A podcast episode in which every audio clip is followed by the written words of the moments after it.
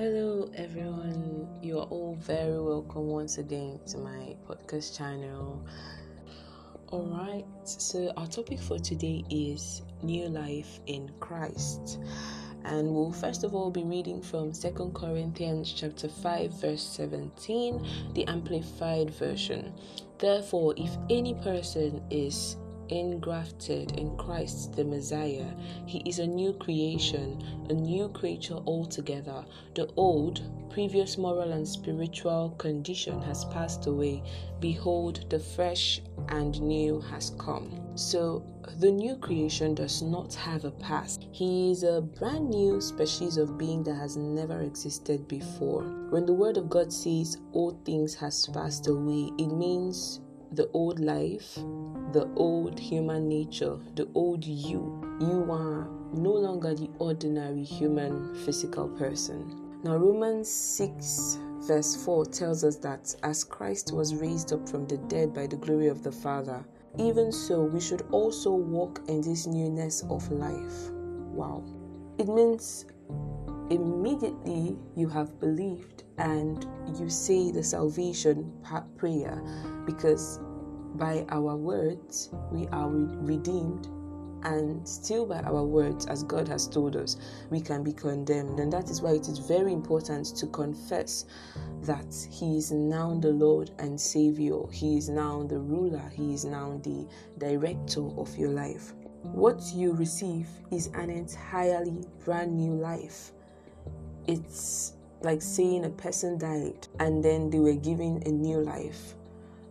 Your past ceases to exist or play any role in this new life. It's brand new. It's a clean slate, a fresh start. According to the scriptures, when Jesus died, you died with him. When he was buried, you were buried with him. Now that he is resurrected, you've also arisen with him on into a newness of life. That's why the word admonishes us to put on the new man, which after God is created in righteousness and true holiness. Wow.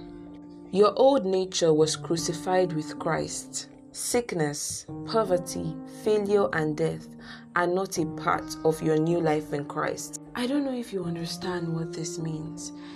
It means that you are no longer dominated by your by what your senses tell you. It means that you have a new nature. You now have the nature of God. Imagine that. Imagine that. But just because you have received this nature, it, there is no guarantee that you will go forth and live with this nature, live your everyday life.